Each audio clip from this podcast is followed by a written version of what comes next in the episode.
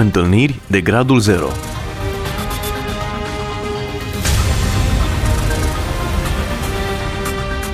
O emisiune realizată de Cristina Olariu.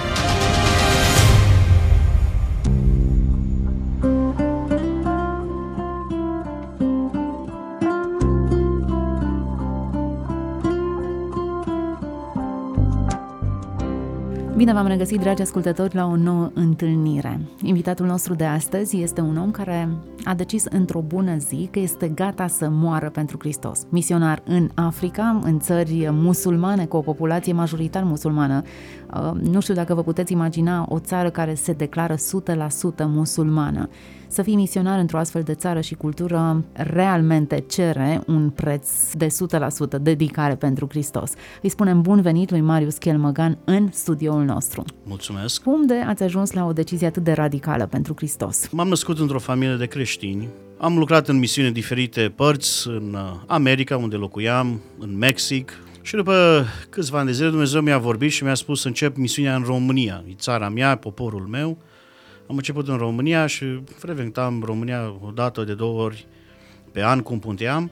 Și în timpul acesta, când eram plecat în România, Dumnezeu a început să pună o pasiune și o dragoste pentru biserica persecutată, pentru biserica în suferință, dar eu mă gândeam la viața mea, la situația mea și mă gândeam, Doamne, eu nu sunt gata chiar să mor. Vreau să te slujesc, dar vreau să trăiesc pentru tine. Nu eram gata să mor pentru El. Și atunci Dumnezeu, cum e atât de bun și îngăduie multe lucruri care noi nu le înțelegem în momentul acela, numai după aia, am avut o, un accident foarte grav în România, am lovit o altă mașină frontal la 110 km la bord aveam eu. Povestea e mai lungă, trebuia să fiu mort, de acolo Dumnezeu m-a scăpat, am avut un moment foarte interesant când m-a lovit, am fost inconștient și în momentul acela am simțit cum uh, sufletul împărăsește trupul și aveam un sentiment în uh, sufletul meu de a aștepta și de a vedea uh, splendoarea lui Dumnezeu.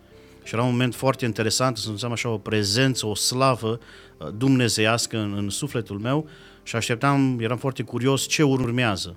Și în, timp, în momentul acela am auzit niște voci care au străgat 1, 2, 3. Și din dată m-am revenit și mă aflam într-un microbuz și vedeam niște bărbați care m-au scos afară din microbuzul acesta. Ce s-a întâmplat? Mașina s-a întors, Uh, peste cap și au trebuit să se întoarcă înapoi pe rost ca să mă scoată pe mine din mașină. Mi-au scos afară, oamenii s-au uitat la mine și mă uitam în stânga, în dreapta, era chiar în zona între Sibiu și uh, Brașov, în zona aceea și mă uitam și vedeam munți, vedeam, dar eu încă sunt pe pământ, încă văd oamenii aceia. Ce s-a întâmplat? Ceva nu-i, nu ce mă așteptam eu. Și așa era o stare, așa eram posumul și oamenii se uitau la mine, domnule, domnule, dar fii bucuros, fii vesel, noi ți-am scăpat viața. Și le-am zis atunci o replică care a rămas așa în inima mea, am zis, ă, voi m-ați trezit, eu am vrut să merg acasă. Se uitau la mine, dar domnule, din ce țară veniți, de unde locuiți, cum ați vrut să mergeți acasă? Și n-au înțeles. Și după accidentul acesta am avut niște suferințe grave la gât, la spate, n-am mai putut să mă mișc bine, n-am putut să lucrez, să ridic greutate, m-am întors în America, și în America am stat câteva luni de zile, în pat mai mult. Dar puteați merge sau da, da. erați da, imobilizat? Da, puteam umbla, numai gâtul și spatele aveam dureri foarte mari și ce s-a întâmplat în perioada aceea, am avut o firmă, am pierdut firma, am, am pierdut asigurarea și și gândiți-vă, eu sunt omul care mergeam și le invitam oameni la Isus, vorbeam cu oameni. Erați uh, deja misionar. Da, da, da, exact, de câțiva ani buni de zile. În momentul acela am ajuns așa de supra și am, am cetat, chiar m-am cetat cu Dumnezeu și am spus, Doamne, nu-i corect, nu mai vreau, să fac lucrarea de misiune. Prețul e prea mare. Am lăsat cariera mea, am lăsat America, am lăsat atâtea lucruri, afacerea mea, să vin să ajut atâția oameni, atâtea țări și acum să am spatele, gâtul așa, să nu mai pot să umblu bine și nu, te-ai gândit la alte lucruri, la căsătorie, la viitor, nu o să ai copii, nu o să ai familie și foarte descurajat vreo două luni, două luni și ceva a fost starea asta. Până de Revelion, în acea seară, am rămas acasă, eram foarte descurajat și am început să mă gândesc la Dumnezeu și în timpul acela s-a îndurat Dumnezeu și m-am dat seama că eu sunt problema, nu Dumnezeu. Eu sunt un păcătos, eu sunt nimica și de fapt dacă sunt ceva e din pricina Harului lui Dumnezeu și m-am cerut iertare, o rugăciune din aia cu lacrimi și am zis, Doamne, iartă-mă că eu sunt de vină, necredința mea și faptul că eu sunt așa. Și în clipa aceea știu că atunci am zis că Domnul, Doamne, eu nu sunt gata numai să sufăr pentru Tine, să am o durere în trup sau o problemă în trup, eu sunt gata chiar să mor pentru Tine. Mai vreau numai să trăiesc, ci și să mor pentru Tine și dăm harul acesta să mor pentru tine martir. Sunt gata. Și în momentul acela când am făcut acea rugăciune, am zis așa, o pace, o, o bucurie, o cercetare așa în, în, în sufletul meu. Am zis, Doamne, eu știu că Tu poți să vindeci, dar n-am avut o credință anume să cred că Domnul mă vindecă, dar știam, Doamne, Tu, știi, așa am zis, chiar așa am zis și în rugăciune, Doamne, eu știu că Tu poți să mă vindeci. Și în clipa aceea am simțit o căldură așa din cap, deasupra capului și căldura aceea s-a coborât până jos la picioare. Dar tot trupul o căldură și deodată simt că nu mai simt spatele, ușurarea la gât, am întors gâtul, am stat, ceva interesant, nu mai sunt nimica. Am văzut că eu nu am, de fapt, nicio durere. Acesta a fost un moment în care ați decis că nu doar să trăiți e important pentru Hristos, ci exact. să muriți, să fiți gata. Atitudinea aceasta de a fi gata să mor sau să trăiesc, să pierd absolut totul de dragul lui, este un punct zero, un punct de referință. Exact. Ce s-a întâmplat ulterior? Exact. Deci dup- după momentul acesta, vindecarea care am primit-o, eu fiindcă am avut două luni și ceva de, de luptă, în fiecare dimineață pentru o săptămână de zile, venea pe la ora 3 jumate, 4 dimineața, slava lui Dumnezeu cobora în cameră. Simțeam o prezență, mă trezeam, să am o prezență, o cercetare, parcă să ridica și părul pe mine, pe mâinile mele, că simțeam slavă lui Dumnezeu. Și venea Duhul lui Dumnezeu peste mine și o oră jumate, două ore jumate, cântam, mă rugam și în timpul acesta Dumnezeu a început să-mi vorbească mai specific. Începeam să aud vocea directă a lui Dumnezeu. Mă vorbea și spunea, tu trebuie să te ridici, trebuie să faci lucrarea mea, trebuie să mergi mai departe, vreau să deschid uși în alte țări, să faci alte lucrări. Și am zis, Doamne, ok, vreau, sunt gata, unde, cum? Până atunci lucram într-un mediu mai mult creștin, în Mexic, România, America.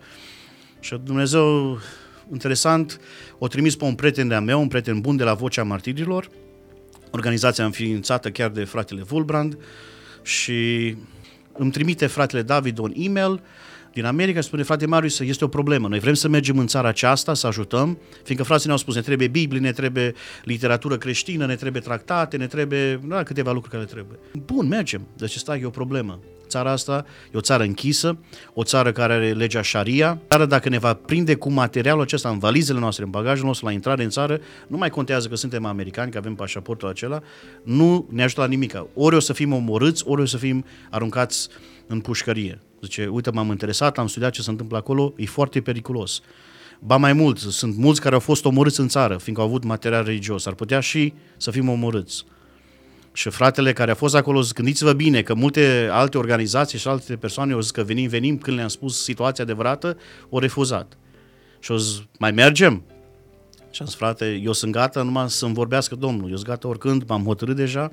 Uh, înainte, Domnul deja m-a pregătit, m-a dus la punctul acela. Dumnezeu a văzut dinainte că eu nu sunt pregătit să mor pentru el și a lăsat, a îngăduit accidentul acela, cum spuneam mai, mai la început. Uh, multe ori nu înțelegem ce se întâmplă unele lucruri în viața noastră și Dumnezeu îngăduie un lucru fiindcă El are în vedere ce vrea El să facă în viața noastră. Și atunci am spus, frate, eu sunt gata să mă duc numai să-mi confirme Domnul. Și în, uh, la sfârșitul anului, în 2008, în decembrie am mers cu un grup, uh, patru români, patru americani, am mers în lucrarea aceasta și Dumnezeu uh, ne-a dat mare har. Valizele noastre au pline de material fiecare, fiindcă înainte să intrăm în țară, fratele ne-a oprit în altă țară, în Senegal și acolo ne-a făcut valizele pentru următorul pas. Și fratele ne-a spus, dacă vă prinde, s-ar putea să, să fie probleme.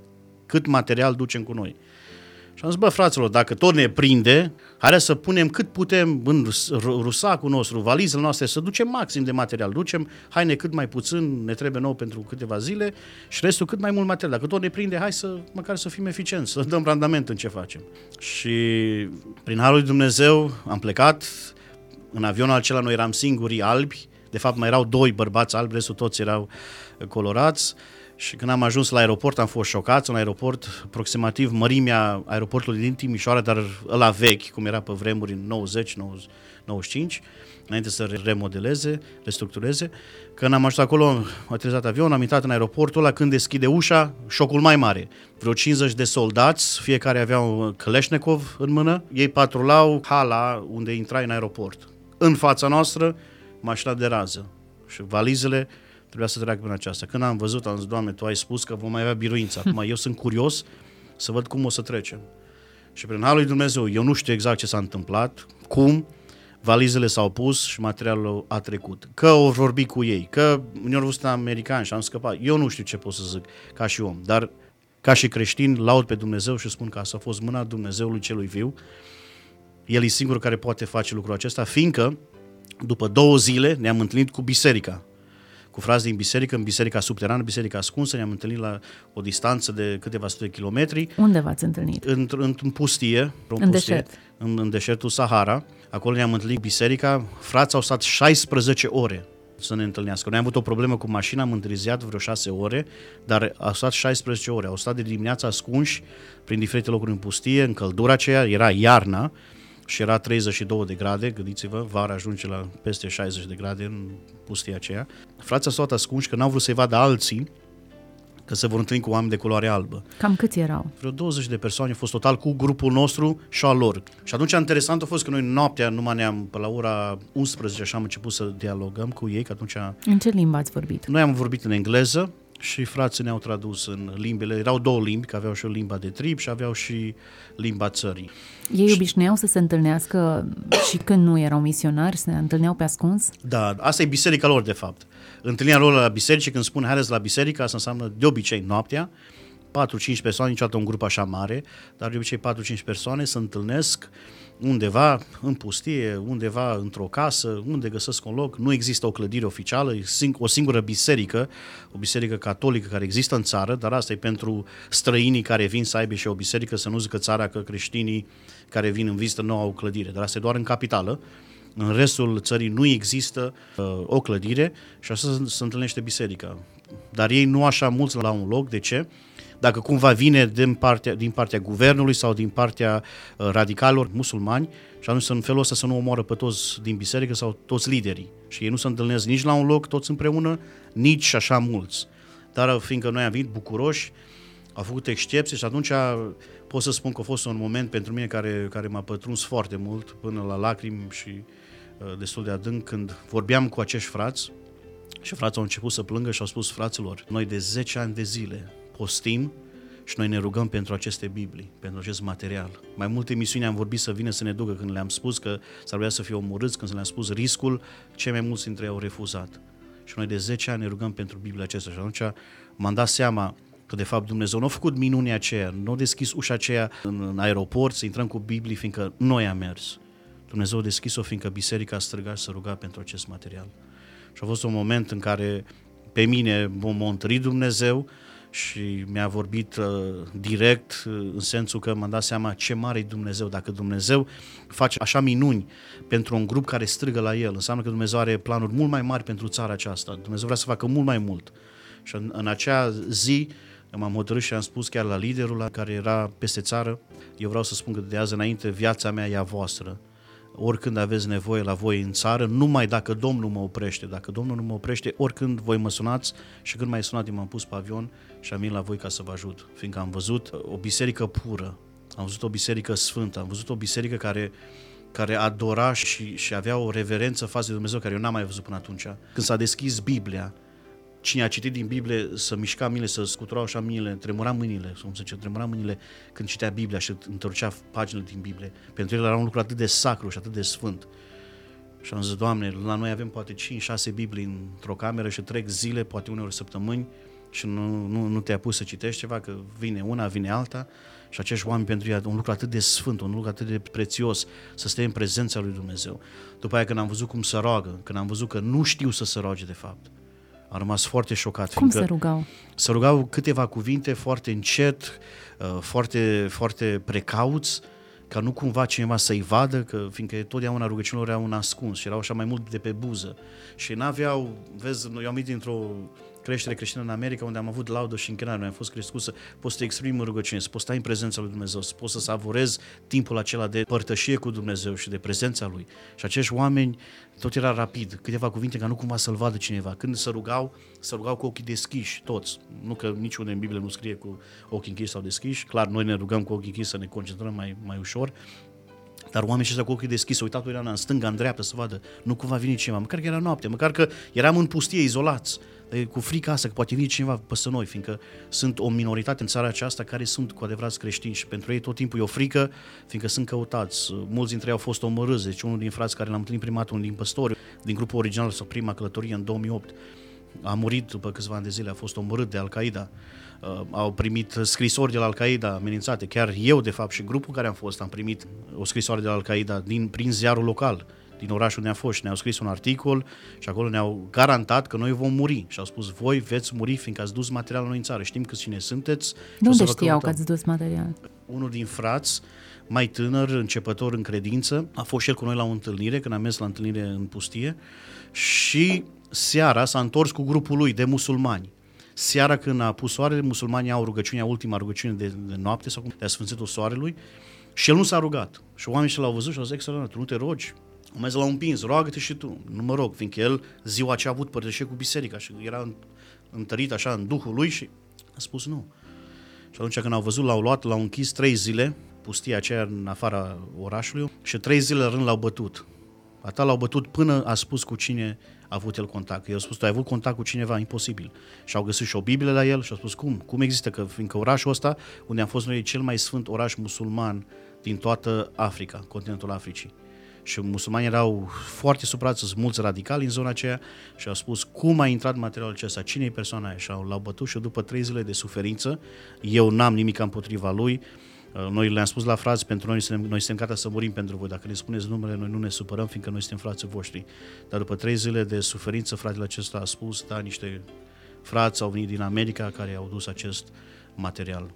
Și atunci, cum am spus, în ziar s-a scris articolul acesta, noi l-am primit după vreo două săptămâni, fratele liderul din țară l-a văzut și ne-a scris nouă, să uitați fraților ce au scris despre voi, vă caută pe urmele voastre, să nu mai vin la ei în țară. Și interesant a fost că eu de atunci am mai mers de două ori chiar în locul acela, fiindcă Dumnezeu are ultimul cuvânt. Dumnezeu spune cât trăiești și îl spune când vei întoarce acasă, nu omul și nu satana, ci Dumnezeu, El e dătător de viață și El are cuvântul ultimul și El, prin harul Lui, m-a păzit până acum și vom continua prin harul Lui Dumnezeu, chiar anul acesta voi merge din nou în țara aceasta și în viitor prin harul Lui, fiindcă nevoia este mare și biserica trebuie să crească. Și chiar a crescut, de fapt. Când am fost prima dată în 2008, erau, după câte am vorbit cu frații acolo, erau până într-o mie de creștini. Și acum, după câte știm noi, așa aproximativ, sunt la vreo 4.000 de creștini. Deci uh, numărul a crescut.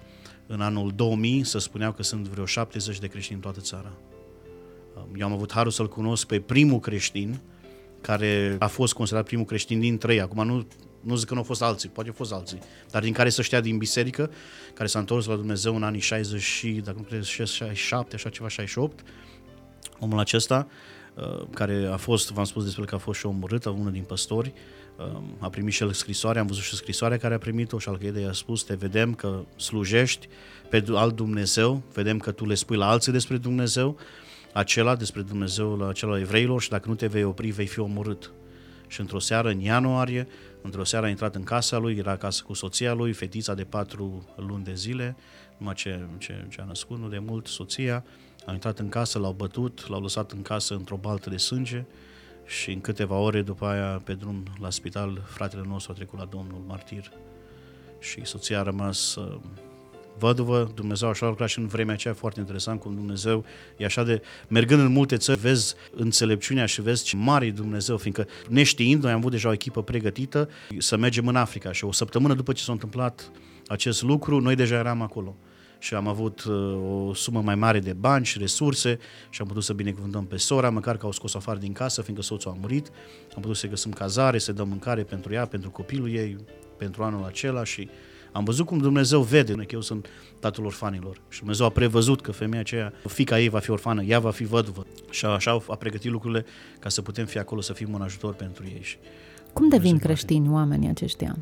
Există predicator, uite, voi de-abia ați reușit să intrați în țară cu da. prețul vieții. Nu sunt mulți misionari. Cine le spune Evanghelia? Nu, asta, e, asta e o lucrare foarte interesantă. Deci, acolo ca să evangelizezi pe cineva, noi de fapt, noi de când mergem în țara aceasta, uh, noi încă n-am făcut evangelizare, noi. Măcar că se merge ca misionari, noi am mers doar să întărim biserica. Biserica nu ne-a lăsat, a spus nu faceți lucrul acesta. În momentul când voi veți spune ceva despre Isus, oamenii o să reacționeze și atunci voi o să ne încurcați lucrarea noastră. Voi ajutați noua biserică. Și noi ce facem? Noi mergem și încurajăm biserica cu ajutorări, cu rugăciuni. Am avut mai multe cazuri de boală, unde noi am și ne-am rugat, avem mai multe, uh, am văzut și la ei. Ei merg și riscă viața, merg cu Evanghelia și Dumnezeu îi însoțește și face, face intervenții în acestea. Chiar o paranteză, m-ați întrebat și nu o să uit, numai vă spun o paranteză, tânără de vreo 23 de ani, invalidă, într-un scaun, în, lume, în societatea musulmană, asta e o persoană care e bun de nimica, și o soră din biserică a mers și a început să-i spună despre Isus. Și cum să faci lucrul acesta? Mergi și le spui câteva cuvinte. Cunosc un om bun care a spus să nu curvești. Mai vezi odată pe persoana aia, cunosc un om bun care a spus să nu furi sau chestii așa și musulmanii în general sunt destul de morali. Și atunci ai văzând moralitatea așa, spune, dar interesant, dar cine e omul acesta despre care ne spui aceste lucruri, că e așa, ne, ne învață aceste lucruri, acest învățător? Și acela e momentul cel mai culminant în care tu trebuie să spui că acesta de fapt este Isus Hristos. Acum, pentru un musulman, Isus Hristos a fost un preot sfânt, dar nu a fost și nu îl consideră Dumnezeu pentru ei. Noi știm că e Dumnezeu, dar ei nu consideră lucrul acesta și atunci când tu spui asta că Isus e Dumnezeu mântuitor, deja pentru ei asta e blasfemie și după legea lor, Coranul lor care e de dreptul, poate să te omoare. Și atunci ai momentul cel mai culminant pentru un creștin că trebuie să spună Isus, e persoana aceasta, că omul la va primi sau s-ar putea să te omoare sau să te bată sau așa mai departe. Și așa se face evangelizare. Durează timp de multe ori. O altă metodă de evangelizare prin faptul că ajuți. Mergi și ajută uh, persoana care e nevoie și atunci persoana vede de ce mă ajuți, ce, ce ai pentru mine, dragoste, te iubesc, cum? În islam nu există dragoste, a nostru este adevărul și este dragoste. Și atunci oamenii sunt mișcați. Și atunci se deschid inima și întreabă de ce, unde, cum. Și le spune, uite, Dumnezeu nostru care e dragoste ne-a spus, ne-a poruncit să ajutăm pe alții care sunt în nevoi. Și noi facem lucrul acesta, atunci ei sunt mai interesați, vreau să știu mai mult despre el. Și atunci se deschide o ușă de dialog și încep să le explici. Și tânăra despre care începeam să spun, această tânără invalidă, sora a mers la ea, a început să-i spună câteva lucruri și tânăra era, ea era curioasă de nevoia ei. Isus, după ce vorbea cu gloatele de oameni, după ce vorbea cu mulțimea de oameni, Isus după aia se atingea de fiecare personal, fiindcă fiecare om personal are nevoie de o atingere personală. Și tânăra aceasta spune, ok, tu mai spus despre Dumnezeu care e dragoste, bunătate, dar El poate să mă vindece? Uite, uite în ce situație sunt eu. Era invalidă, stătea într-un cărucior, respinsă de societate, n-avea niciun viitor, nimeni nu, o, nu, nu o lua ca și soție, o, o fată, dacă familia ei să fi întâmplat ceva cu tatăl ei, ea n-avea nimic să mănânce, muria de foame și așa mai departe. Și S-a rugat pentru ea biserica și femeia aceasta a fost vindecată din stare, din, nu mai era o, o, o log, sau cum zice o log, a, s-a ridicat și a început să umblă. Și acum această tânără este una din cele mai puternice misionare, fiindcă ea a avut atingerea personală. Ea s-a întâlnit direct cu Domnul și Domnul i-a răspuns la nevoia ei personală. Și acum ea când merge la musulmani, mai ales cei din zonă care au văzut și au știut, uite, asta e femeia aia. Ce s-a întâmplat? Iisus Hristos m-a vindecat, Iisus Hristos a atins de mine. Și un lucru extraordinar. Măcar că la noi, uite, în România, tot mai puțin, în America și mai puțin, în lumea asta de vest, unde avem uh, atâtea lucruri, nu suntem așa curioși de atingerea personală, de vindecare. Uh, ai doctor, mergi la doctor, ai medicamente, ai tot felul de lucruri. Dar în lumea aceasta, unde e sărăcie, în lumea a treia, unde oamenii chiar, fiindcă nu au spuși deoparte și nu au nicio valoare, societatea calcă în picioare, resping, oamenii ăștia au nevoie de atingerea personală. Și când Isus face lucrul acesta, atunci vine explozia Evangheliei. Și de aceea Dumnezeu lucrează cu putere și oamenii se întorc, fiindcă biserica se roagă. Și o altă metodă, noi ce facem, una din metode cele mai eficiente care noi lucrăm, ducem echipă de medici, de exemplu. Mergem într-un trib, trib musulman, Asta facem în Senegal și în Guinea-Bissau și începem să ajutăm tribul. Prima dată a fost un șoc. Când am mers la trib, să ajutăm, așteptam prima dată să fie copiii, după aia femeile și după aia bărbați, în cultura noastră. Era invers. Prima dată erau bărbații, după aia erau femeile și după aia copiii. Și am zis că de ei, nu, nu, nu, la început, mai ales medicii, nu, nu îi ajutăm, nu ne interesează. Nu, prima dată copiii. Și au spus, nu, dacă nu i ajutați pe noi, nu, nu ajungeți la copii. Dar care e problema? Dar copiii voștri viitorul. Zic, nu, nu. Ascultă, eu trebuie să trăiesc, spuneau bărbații. Eu dacă se întâmplă ceva cu copilul meu, eu pot să fac alți copii. Dacă se întâmplă cu soția mea, eu pot să-mi găsesc altă, altă femeie, altă soție. Dar dacă se întâmplă cu mine, ce mai fac? Nu mai sunt. Și eu trebuie să trăiesc, eu trebuie să fiu ajutat, prima dată mă tratez pe mine, după aia ajung pe cealaltă în trib. Și la început ne-a fost greu să acceptăm, dar am spus că frați, când am fost cu ei, am încurajat. Nu, mergem înainte. Dacă asta e gândirea Cultura lor, lor da. așa facem. Dar lasă să se atingă Dumnezeu de ei, fiindcă interesant, vedeți, o, o lume, o cultură, o zonă unde nu l-au pe Isus. Isus ne-a învățat primul lucru care Isus a spus. Dacă vrea ceva să urmeze pe mine, ce să facă? Să lepede de sine. Tot e despre El, pentru El, din El și pentru El. Dar în aceste religii tot e despre om, individ, eu să câștig, eu să primesc, eu să și atunci trebuie să, să lucri cu înțelepciune, că nu poți peste noapte, într-un singur cuvânt, să le restorni lumea lor peste cap. Cine ești tu, până la urmă? Știi? Ești un om și de aceea trebuie să legi Duhul Dumnezeu, uh, vezi în viața ta personală, am văzut în viața mea, nu sunt unii lucruri care îmi cer ani. Dumnezeu lucrează în mine, în caracterul meu, uh, unele slăbiciuni care durează timp până când pot să trec peste.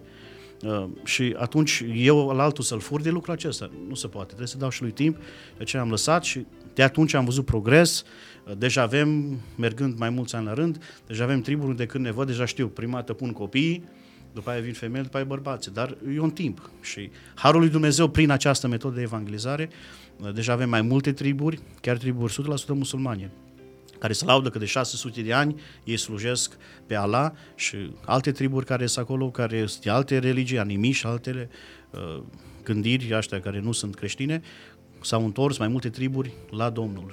Acum trei ani în urmă am fost la un trib, trib musulman. La tribul acesta lucra un păstor brazilian cu ei în Guinea-Bissau și lucra, tribul se numește uh, Bani, să lucra acolo, progres, oamenii s-au deschis inima și, și sufletul pentru Domnul și după aia am dus echipa noi, echipa română de medici și am stat patru zile. Și a patra zi am arătat filmul cu Isus, fiindcă asta e metoda cea mai bună. 87% aproximativ din oamenii în afara orașului, în Guinea-Bissau, sunt în alfabeți. Dacă le pui o predică, e foarte greu pentru ei să primească așa informație concisă, prea mult pentru ei și am văzut că cea mai bună metodă arăți filmul cu Isus și după aia, după ce arătăm filmul, atunci avem o predică scurtă, 10-15 minute, să recapitulăm un pic despre Isus, jertfa lui și atunci oamenii înțeleg mult mai mult decât dacă ai ține o predică cum ținem noi, obișnuită. Foarte interesant, arătăm filmul cu Isus, șeful de trib acceptă, uite, m-a ajutat tribul meu de patru zile, sunteți aici, sute de oameni ați asistat, și acum zice el, puteți să arătați pe Dumnezeul vostru, să-L cunoaște mai bine, fiindcă suntem interesați. Care e Dumnezeu și Dumnezeu să trebuie respectat și să vedem care Dumnezeu trimite oamenii, niște oameni albi, niște negri, să ne ajute, să ne trateze și așa mai departe. Voi nu ne ajut niciun ban și așa mai departe. Arătăm filmul, în timp ce văd filmul, îl văd pe Isus, văd că e prins, văd că începe să fie bătut, când ved că este aceasta, vezi pe să uită unul la altul. Ce Dumnezeu e ăsta? Dacă îl prinde, îl bate, îl scuipă. După aia când vede că e omorât, mai vezi pe toți așa un șoc, toți se opresc, uită unul la altul. Și după aia vede că învie, când nu mai vezi că unul la altul dă coatele, să vezi, începe să fie un zâmbet. Eu nu mai zic după aia când au văzut că se înalță la cer, au început să aplaude, mă uitam la ei și am zis, wow, uite ce, ce bucurie pe fețele lor. Și când s-a terminat, acest uh, șef de trib, plângând, musulman, care generație în generație, de 600 de ani, în tribul lui, numai musulmani. Și vine cu lacrimi în ochi și spune, băieți, zice, uh, deja în plan, zice, mâine seară, zice, mergem la vecin, la prietenul meu, vecinul meu, în celălalt trib, îl cunosc, pe lângă el zice, mai sunt încă patru triburi, ce și mergem, în fiecare seară mergem cu voi să arătăm filmul. Și a spus, domnule, stai, nu se poate. Cum să Cum nu se poate? Nu se poate, domnule, noi v-am spus că noi mâine dimineață plecăm, nu, nu, nu mai suntem aici. Și omul acesta a început să plângă și a spus, nu se poate, nu, nu, oamenii aceștia trebuie să cunoască pe Isus. Cine, dacă voi nu o să mergeți să le spuneți, cine o să meargă? Ce o să meargă să le spuneți? Ei vor, vor muri și vor merge în iad, așa zis voi, da? Da. Și oamenii aceștia vor merge în iad, voi trebuie să veniți cu noi, voi trebuie să veniți să le spuneți despre Isus. Și am rămas șocat, uite, un om care doar a văzut un film despre Isus, musulman din generația noastră, șef, un șef, el era șef de trib, nu era orice om simplu. Și omul ăsta să lupta cu noi și încerca să ne convingă ca noi să mergem mai departe să spunem despre Isus. Și avem în biserică atâția oameni care se gândesc numai la acea clădire și uită despre nevoia aceasta de a ieși în afara acestor patru ziduri, de a duce Evanghelia până la marginea, marginea pământului. Aceasta este esența noastră ca și creștini, nu? Ca să, mandatul dat de, de Isus înainte să înalțe la cer a fost acesta. Mergeți cu Evanghelia și în 2016 deja avem locuri, avem zone pe pământul acesta unde încă nu s-a auzit despre Isus, oameni care nu cunosc numele acesta.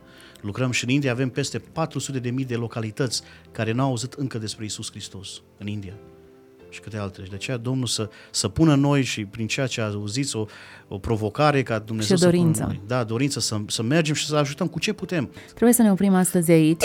Uh, eu am fost încurajată de această discuție. Pentru aceasta existăm noi, Radio Vocea Evangheliei, să ducem vestea bună mai departe Amin. și sunt încurajată să întâlnesc cu oameni care au aceeași pasiune. Vă însoțim în rugăciunile noastre. Mulțumim foarte mult. Dragi ascultători, alături de noi a fost Marius Chelmăgan, misionar în Africa, în țări musulmane închise, am putea spune, cu o populație majoritar musulmană, 100% chiar unele dintre aceste țări s-au declarat cu populație musulmană. Rugați-vă pentru fratele nostru, rugați-vă pentru misiunea pe care o face și în acest an și Dumnezeu să răspundă rugăciunilor noastre, iar lumea să-L cunoască pe Hristos. Să fiți binecuvântați! Întâlniri de gradul 0